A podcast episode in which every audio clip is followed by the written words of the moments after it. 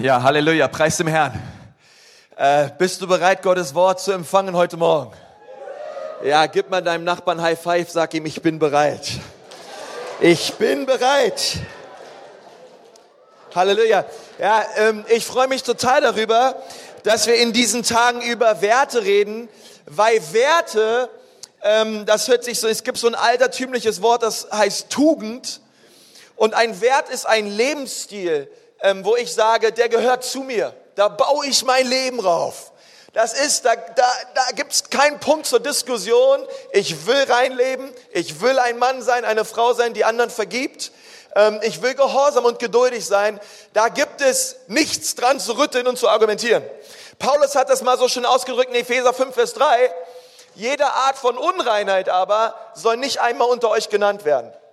Und Paulus ging davon aus, dass der Wert der Reinheit von der gesamten Gemeinde gelebt wird. Er sagt, da gibt es gar keinen Zweifel. Ein und für sich müssen wir das hier überhaupt nicht ansprechen. Und, und das drückt das so aus, was Paulus sagt in Epheser 5.3. Ähm, ich entscheide mich, einen Lebensstil zu führen, einen Wert zu leben, da baue ich mein Leben rauf. Und es ist gut, wenn jeder von euch fünf Werte hat in seinem Leben, wo er sagt, ey, das sind Prinzipien meines Lebens, da stelle ich mich rauf. Und heute Morgen reden wir über den Wert der Ehre. Sagt mal alle Ehre. Und ich möchte mit uns ein, ein, ein Wort lesen aus Maleachi 1. Und ich möchte, dass, wenn du eine Bibel dabei hast, du kannst sie aufschlagen. Ähm, ansonsten würde ich ganz gerne einfach, um das Wort Gottes zu ehren, dass wir mal alle eben da aufstehen, während ich die Stelle vorlese. Maleachi 1 ab Vers 6. Und dort ähm, lesen wir folgende Stelle, Malachi 1,6, ein Sohn ehrt den Vater und ein Knecht seinen Herrn. Wenn ich nun Vater bin, sagt der Herr, wo ist meine Ehre? Und wenn ich Herr bin, wo ist meine Furcht? Spricht der Herr der Herrscher zu euch, ihr Priester, die ihr meinen Namen verachtet. Doch ihr sagt, womit haben wir deinen Namen verachtet? Ihr, die ihr unreine Speise auf meinen Altar darbringt. Doch ihr sagt, womit haben wir dich unrein gemacht? Indem ihr sagt, der Tisch des Herrn, den kann man verachten. Auch wenn ihr Blindes darbringt, um es als Opfer zu schlachten und es für euch nichts Böses ist, und wenn ihr Lahmes und Krankes darbringt, ist es für euch nichts Böses. Warum? Weil für den Herrn gilt nur das Beste. Bring es doch deinem Statthalter Bring es deinem Statthalter, aber nicht mir. Wird er Gefallen an dir haben und dein Angesicht erheben, spricht der Herr der Herrscharen. Und wenn nun besänftige doch Gott, dass er uns gnädig ist. Wenn so etwas von eurer Hand geschieht, wird er da euretwegen das Angesicht erheben? Spricht der Herr der Herrscharen. Wäre doch nur einer unter euch, der die beiden Torflügel zuschlösse, damit ihr nicht umsonst auf meinem Altar Feuer anzündet. Ich habe kein Gefallen an euch, spricht der Herr der Herrscharen, und an eurer Opfergabe aus eurer Hand habe ich kein Wohlgefallen. Denn vom Aufgang der Sonne bis zu ihrem Untergang ist mein Name groß unter den Nationen. Und an allerlei Orten lässt man Opferrauch aufsteigen und bringt meinem Namen Gaben dar, und zwar reine Opfergaben, denn mein Name ist groß unter den Nationen, spricht der Herr der Herrscharen.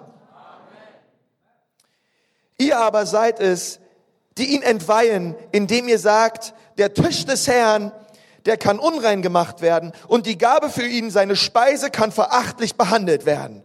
Und ihr sagt, siehe, welche Mühsal, und ihr missachtet ihn, spricht der Herr der Herrscher, und ihr bringt Geraubtes herbei und das Lahme und das Kranke, so bringt ihr die Opfergabe. Soll ich gefallen haben an dem, was von eurer Hand kommt, spricht der Herr? aber verflucht sei, wer betrügt. Da gibt es in der Herde männliche Tiere und ihr gelobt es, schlachtet aber dann für den Herrn ein Verdorbenes. Denn ein großer König bin ich, spricht der Herr, und mein Name ist gefürchtet unter den Nationen. Jetzt noch zwei Verse. Maleachi 2. Und nun für euch, ihr Priester, dieses Gebot. Wenn ihr nicht hört, und wenn ihr es nicht zu euren Herzen nehmt, meinem Namen Ehre zu geben, spricht der Herr der Herrscharen, dann sende ich den Fluch unter euch und verfluche eure Segensgaben.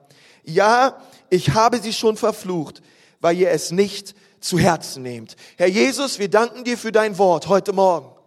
Und wir möchten dir sagen, alle Ehre deinem Namen. Herr, und wir beten, dass dein Wort ausgeht in Kraft, dass es unser Leben verändert.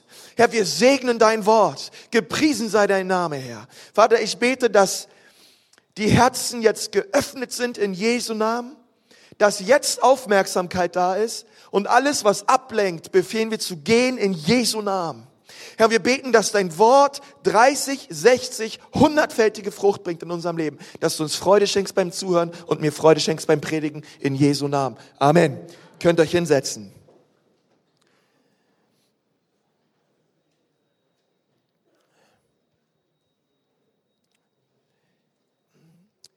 Wenn Gott auf unser Land schaut, glaube ich, dass Gott uns heute Morgen die gleiche Frage stellt. Wo ist die Ehre? Sagt mal alle zusammen, wo ist die Ehre?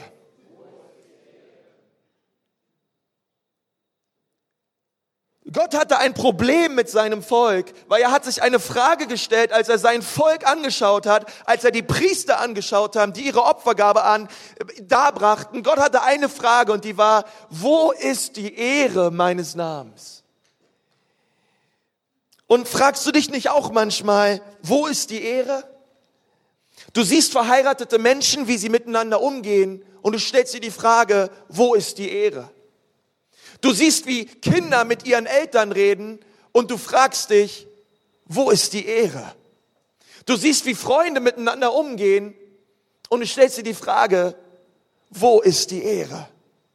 Du gehst auf deinen Unicampus oder in deine Schule auf dem Pausenhof und du schaust über die Massen von jungen Leuten und du stellst dir eine Frage, wo ist die Ehre? Ich weiß nicht, wann du dir das letzte Mal diese Frage gestellt hast, aber Gott möchte diese Frage wieder neu aufstehen lassen in unseren Herzen. Wo ist die Ehre Gottes geblieben? In deinem Leben und in dem Leben um den Leuten um dich herum. Wo ist die Ehre? Und ich glaube, es ist Zeit, die Ehre Gottes zurückzubringen. Zurückzubringen in unserem Leben und zurückzubringen in unser Haus.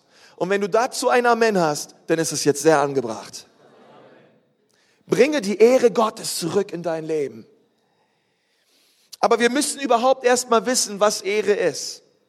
Nun, es gibt ein griechisches Wort für Ehre, das ist das Wort Timä.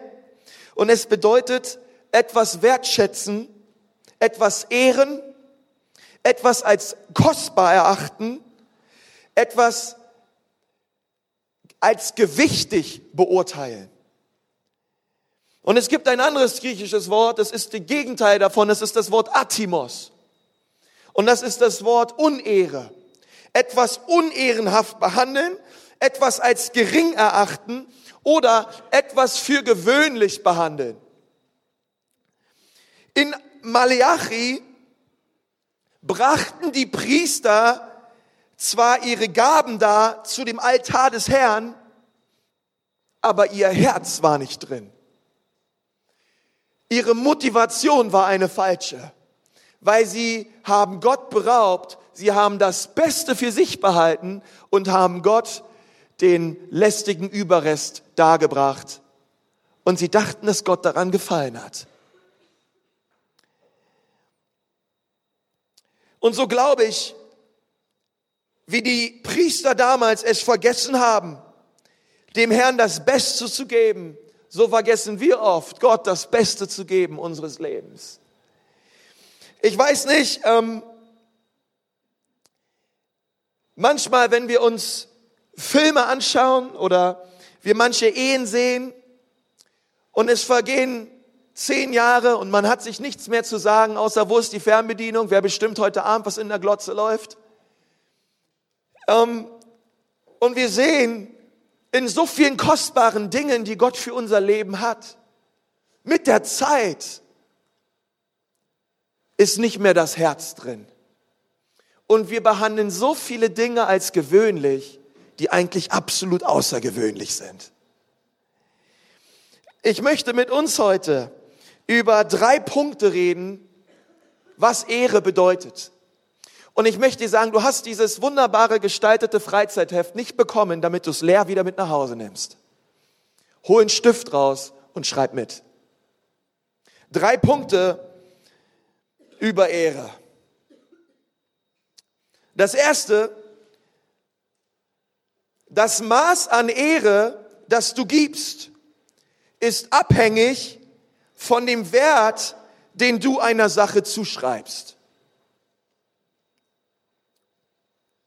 Nun, ich war jetzt mit meiner Frau zusammen. Wir, unsere Weihnachtsferien äh, sind immer ein bisschen außergewöhnlich. Ich predige in Nürnberg, Heiligabend.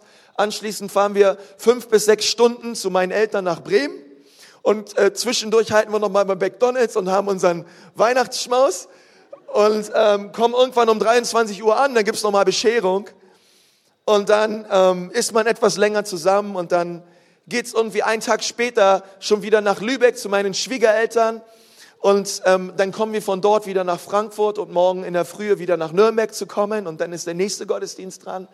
Also das sind alle Sachen, die liebe ich. Und eine Sache, die mich immer wieder an Weihnachten erinnert, ist, ich komme nach Hause, meine Mutter hat geschmückt und es gibt etwas, was sie jeden immer zur Weihnachtszeit aufstellt und das ist so ein kleiner Engel. Ähm, dieser Engel ist aus Porzellan und der hält so diese, die Hände so und man ähm, kann so eine Kerze in diesen Engel reinstecken. Also Engelchen sage ich immer. Man weiß nicht ganz, ist es ein Engel oder eine Hummel, ja? Diese kleinen dicken Kinder mit den Plüsterchen hinten drauf. Ihr wisst, was ich meine. Ähm, und diese Hummel, ähm, die, die hält halt so die Hände und man kann so eine Kerze reinstecken. Nun, diese Hummel hat eine wichtige Geschichte, weil diese Kerze ist meiner Mutter insbesondere ganz, ganz viel wert. Die hat sie nämlich, äh, meine Eltern sind jetzt 35 Jahre verheiratet, von einem äh, Pastor, der sie getraut hat, zur Eheschließung bekommen. Und der wiederum, der hat das Ding schon ganz viele Jahre bei sich und hat sie von jemand anderem bekommen und das geht immer so weiter und so fort. Und der hat zu meinen Eltern gesagt, ähm, Heidi und Horst, so heißen die, äh, wenn ihr äh, mal Streit habt in eurer Ehe, dann geht einer von euch äh, zu diesem, dieser Hummel und ihr zündet diese Kerze an und während diese Kerze brennt, in dieser Zeit, bevor sie runterbrennt, bringt ihr jede, Verge äh, jede Bitterkeit, jeden Streit vor Gott. Ihr nehmt euch wieder in den Arm, küsst euch und was denn sonst noch kommt und habt euch wieder lieb. Und lasst die Kerze nicht verbrennen, bis der Streit raus ist aus dem Haus. Gute Sache, oder? Und, ähm, und sie haben das dann öfter gemacht und so weiter. Und da ist wirklich viel Geschichte und Herz drin in, dieser, in diesem Engelchen. Nun, ihr müsst auch wissen, wir haben die Tage Kevin allein zu Hause gesehen und ich weiß nicht, ob du die Szene kennst, wo Kevin denn alleine war, die Eltern sind in Paris mit der ganzen Familie. Er braucht unbedingt Kohle und geht bei Bass dieses Regal hoch. Und oben angelangt nimmt er sich ein paar Dollar äh, aus der Truhe und das ganze Regal kracht zusammen und die Spinne läuft weg. Wer von euch kennt die Szene? Okay. Ihr müsst wissen, als, als kleiner Junge, ich war genauso drauf. Mein Bruder auch. Wir sind überall hochgelatscht, ja. Wir haben alles niedergerissen. Wenn wir sauer waren aufeinander, dann ging man in das Zimmer des anderen und man hat einfach alles aus dem Regal rausgeholt, was drin war. Sagt, das hast du so verdient und man ist wieder gegangen. Nun, bei meinen Schwestern war es noch schlimmer, wenn der eine was angezogen hat vom anderen und dann kam der aus der Schule und, ah, und so ging's los. Nun, ähm, Ihr müsst wissen, dieses Engelchen, als meine Eltern das noch relativ neu hatten, da hatte man noch nicht so richtig ein Augenmerk drauf. Die Kinder waren noch klein, aber die sind dann aber halt größer geworden. Und das Ding ist regelmäßig runtergefallen. Und Muttern hat sich immer hingesetzt mit einem Sekundenkleber in der Hand und hat diese Hummel immer wieder geklebt. Ähm, weil sie diese Hummel lieb hat. Ja?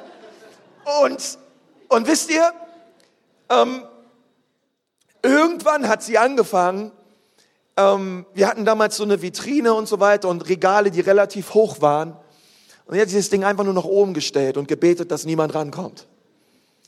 Ähm, weil sie nicht wollte, dass der Engel nochmal kaputt geht. Und ich möchte sagen, würdest du meiner Mutter Geld für dieses, ich meine, dieser Engel an sich ist nicht viel wert, den kannst du auf jeden Flohmarkt kriegen. Ähm, vielleicht gibt es noch mehr Leute, die dieses Ding zu Hause haben. Ähm, und ich weiß aber nicht, ob meine Mutter, die dieses Ding für 1000 Euro verkaufen würde. Vielleicht. Nur wenn wir teilen würden, meine Mutter und ich. 500 sie, 500 ich. Aber ich weiß nicht, ob sie es machen würde, weil sie diesem Ding sehr, sehr viel Wert zuschreibt. Und ich möchte dir sagen, du wirst in deinem Leben immer das ehren, was du viel Wert zuschreibst. Ähm, der Wert dieses Engels ändert sich durch die Geschichte, die zu diesem Engel einfach mal gehört. Und die Sicht über diesen Engel ändert sich und meine Mutter würde den nicht verkaufen. Und dieser Wert dieses Gegenstandes ändert sich mit der Perspektive von einem gewöhnlichen Engel zu einem außergewöhnlichen Engel, ähm, der einfach mal eine geschichtsreiche Vergangenheit hat. Und ich möchte dir sagen, dass wir viele Menschen, und ich meine, da geht es ja nur um einen Sachgegenstand, aber viele Menschen entehren wir, weil wir sie als gewöhnlich behandeln. Aber wenn wir den Brief lesen, den Gott an die Menschen geschrieben hat, die Bibel, dann lesen wir, wie sehr Gott die Menschen liebt und wie viel Ehre und Wert er dem Menschen zuschreibt, weil er für den Menschen gestorben ist. Und Jesu Tod am Kreuz beweist den Wert, den Gott einen Menschen zuschreibt. Er hat uns gekrönt mit Ehre und mit Gnade. Und ich glaube, dass wenn wir das sehen, die Ehre, die wir Menschen gegenüber bringen, das Level und das Maß an Ehre, es wäre unendlich viel höher, wenn wir sehen würden, dass Jesus für diesen Menschen gestorben ist. Und ich glaube, dann sehen wir, dann siehst du deine Ehefrau mit einer völlig neuen Liebe, mit einem völlig neuen Potenzial. Und dann fängst du an, sie zu ehren. Und dann behandeln wir Ehe anders, dann behandelst du deine Eltern anders. Und dann behandelst du äh, deine Mitschüler und deine Lehrer anders, wenn du sie siehst als Menschen erkauft durch das kostbare Blut Jesu vor 2000 Jahren.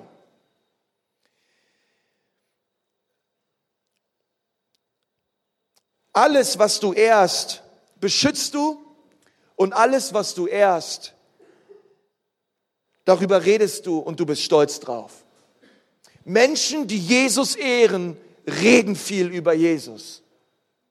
Menschen, die ihre Frau ehren, reden positiv und gut über ihre Frau.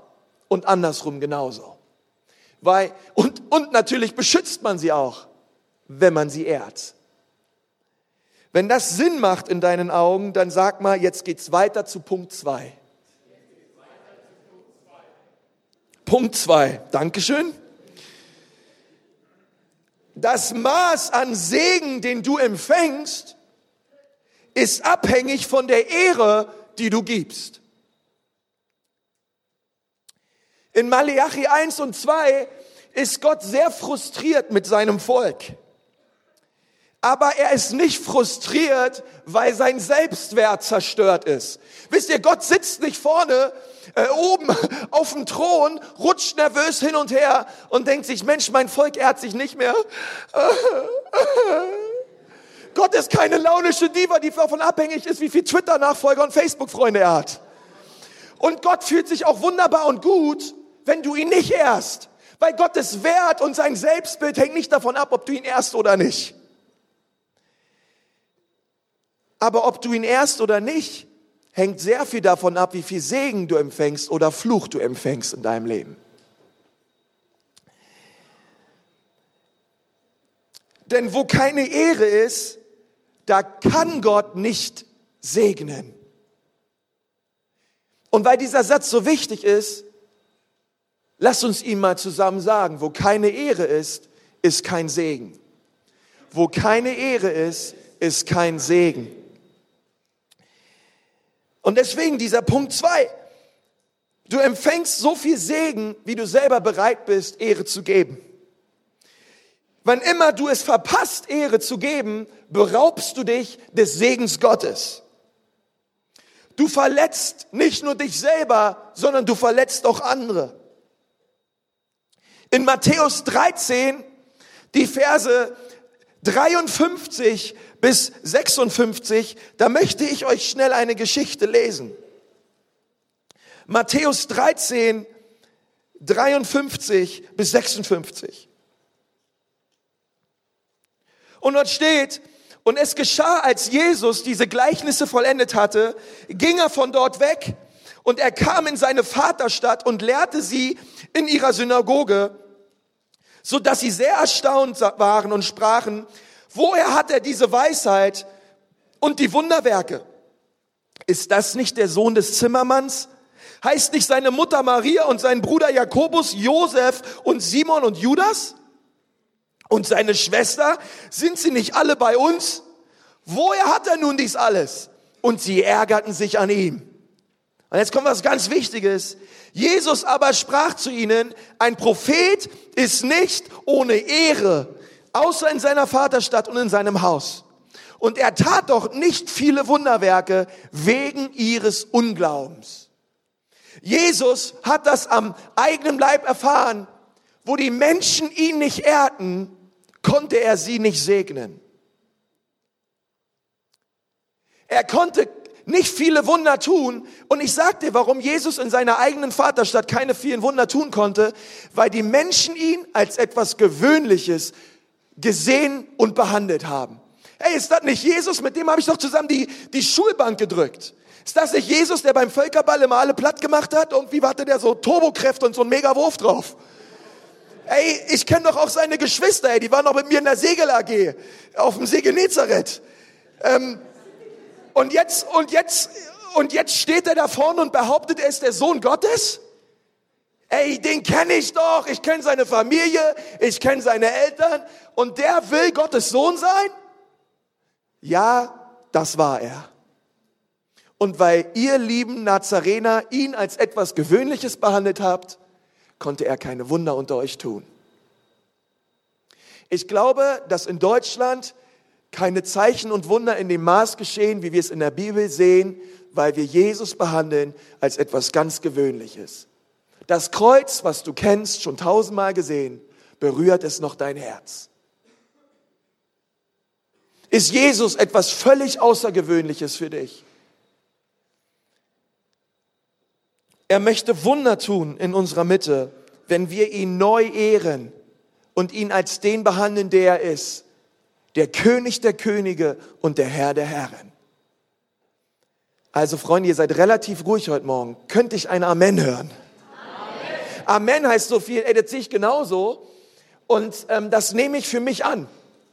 Ja, okay. Also Jesus konnte in seinem Hometown nicht viel tun, weil die Leute ihn nicht geehrt haben. Wisst ihr, ähm, manchmal komme ich mir auch so ein bisschen vor, wenn ich predige.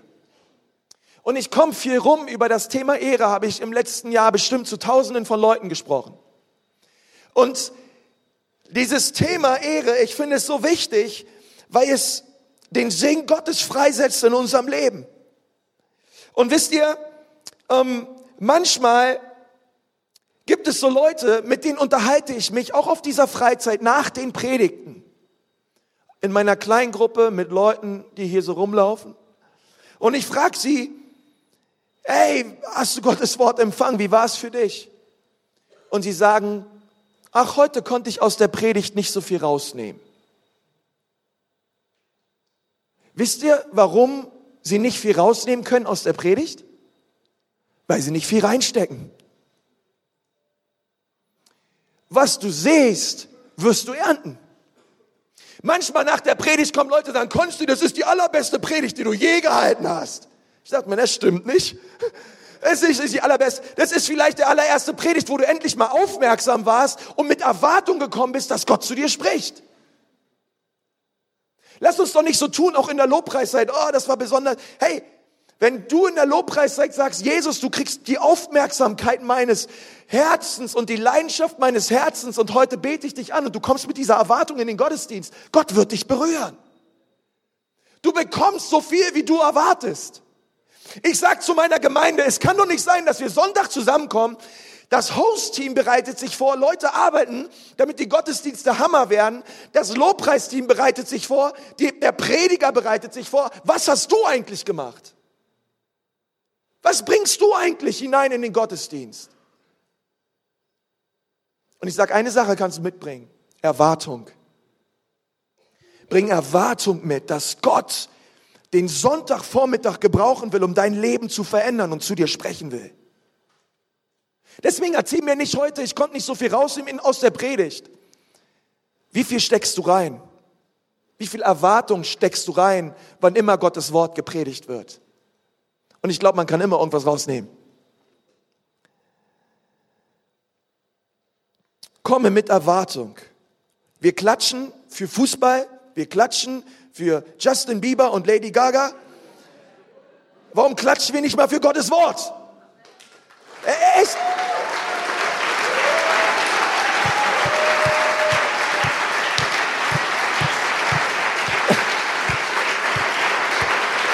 Weißt du, und ich glaube einfach, das ist einfach eine Kultur, die wir prägen müssen. Ey, wir, wir, wir sind begeistert für alles, was wir ehren. Lass uns begeistert sein für Gott, ey. Ihn ehren und ihn preisen. Punkt drei. Eine Person zu ehren bedeutet, sich entscheiden, sich zu entscheiden, sie zu ehren. Ich entscheide mich, sie zu ehren. Es kommt ein wichtiger Satz und der lautet, Ehre ist etwas, was du gibst. Respekt wird sich verdient, aber Ehre wird gegeben. Deswegen kannst du auch jemanden ehren, obwohl er sich unehrenhaft benimmt.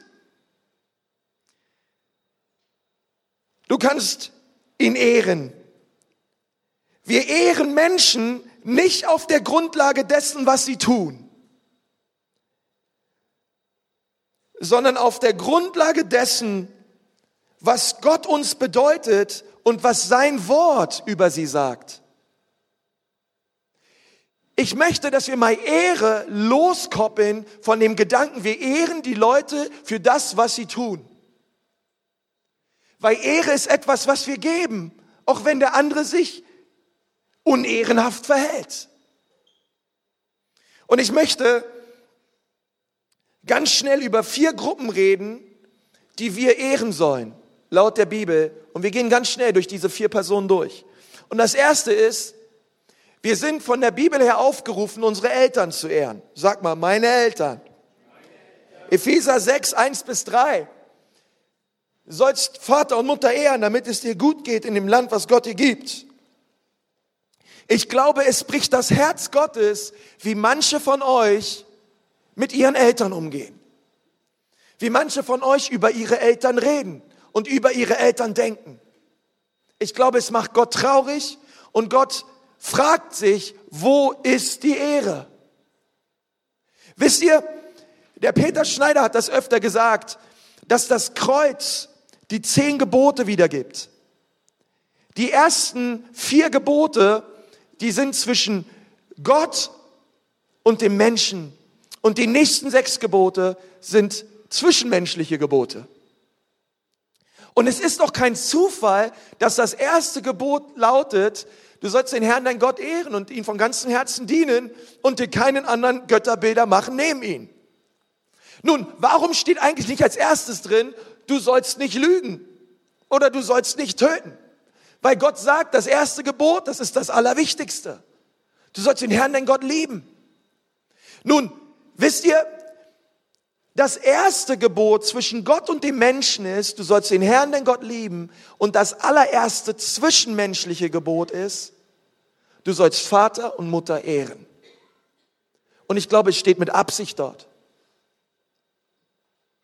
Weil Gott ist es das Allerwichtigste, zwischenmenschlich gesehen, zu aller, allererst, damit es dir gut geht und damit der Segen Gottes fließen kann in dein Leben, dass du deine Eltern ehrst.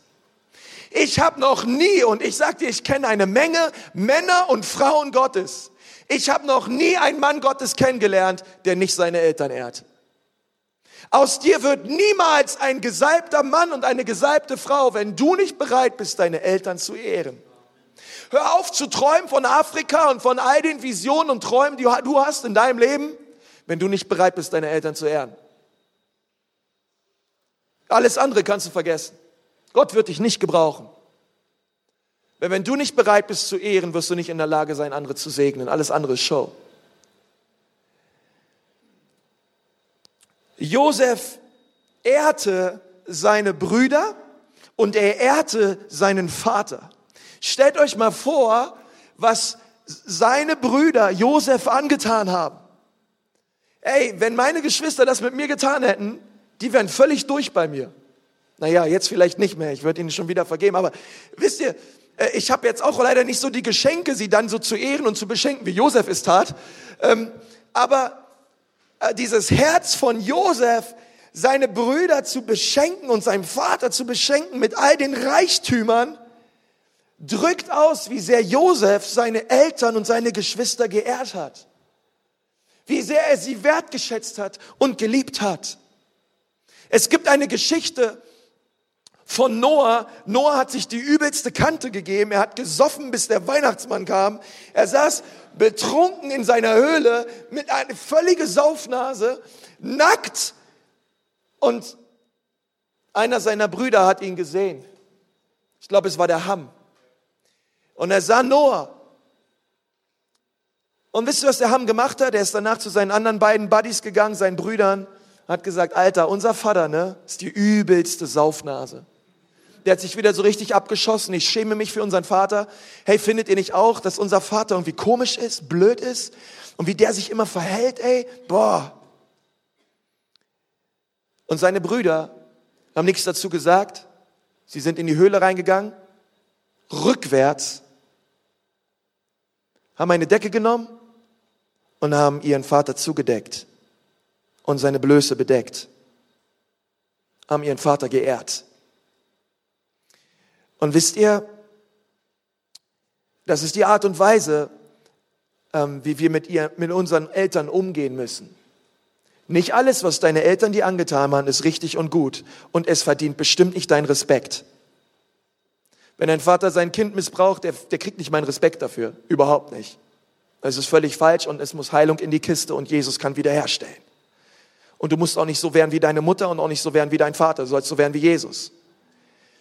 Aber ähm, du kannst trotzdem, ich glaube, in der Seelsorge müssen wir die Dinge ansprechen, aber du kannst außerhalb davon trotzdem gut und ehrenhaft über deine Eltern reden. Auch wenn sie dir Dinge angetan haben, die nicht gut sind. Aber bevor schlecht zu reden, sag lieber gar nichts. Ehre deine Eltern und decke lieber ihre Blöße zu. Weil Ham war der Verfluchte. Und Sem und Japhet waren die Gesegneten. Von den einen ging der Fluch aus und von dem anderen der Segen. Warum? Weil Noah hat danach seine Söhne gesegnet. Und er hat die gesegnet, die ihn geehrt haben. Und er hat den verflucht, der ihn verflucht hat. Ehre Vater und Mutter, damit es dir wohlgeht in deinem Land. Tu es wie Josef.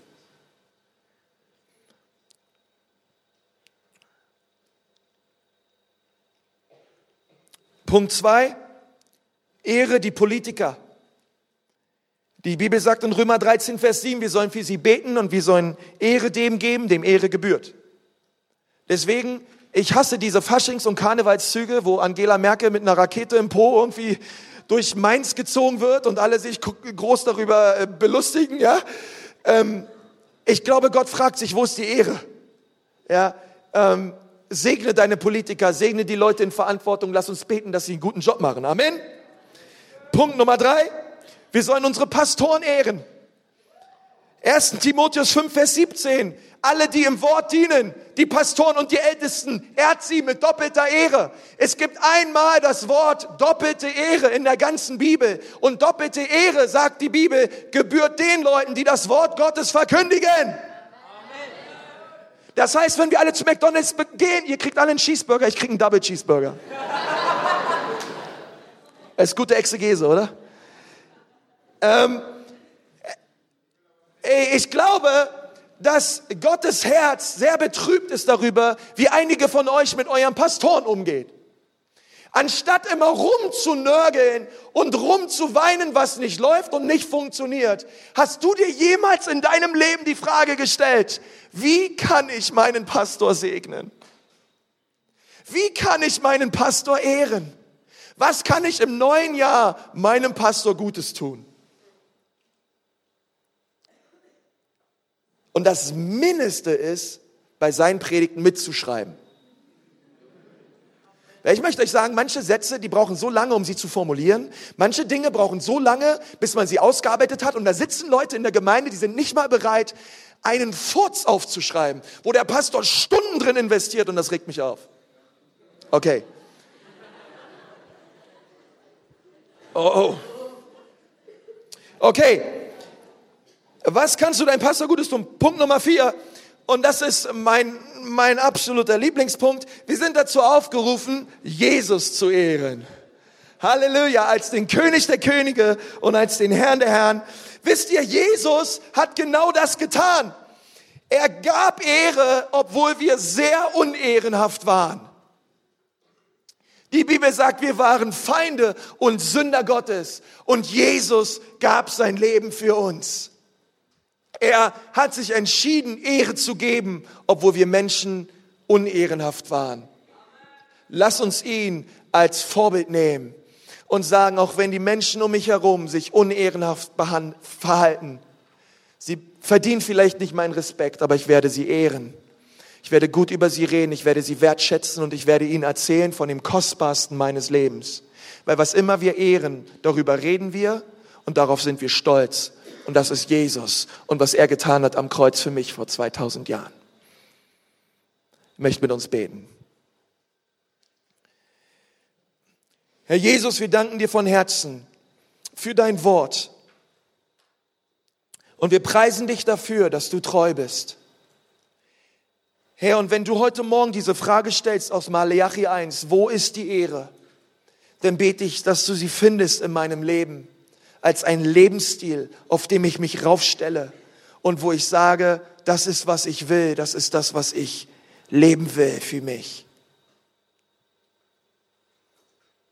Und so bete ich, Herr Jesus, dass du diese jungen Menschen hier gebrauchst als Menschen, die dich ehren, Jesus, die ihre Pastoren ehren, die ihre Eltern ehren, die die Politiker ehren, die ihre Freunde ehren.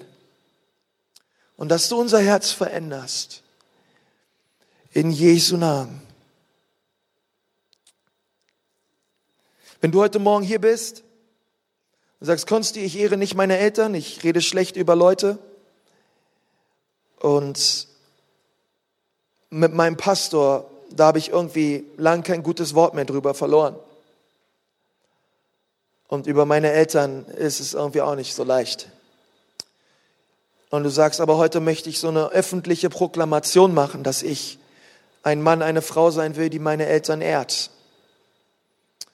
Und dich bitten, dass du mir vergibst. Dann steh jetzt auf.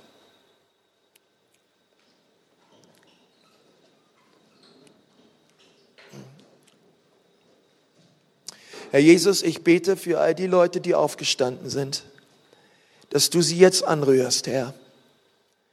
Dass du ein tiefes Werk tust der Veränderung in ihren Herzen. Herr, auch in meinem Herzen. Und dass du uns zu Männern und Frauen machst, der Ehre. Wir preisen und wir loben und wir lieben dich. In Jesu Namen. Amen.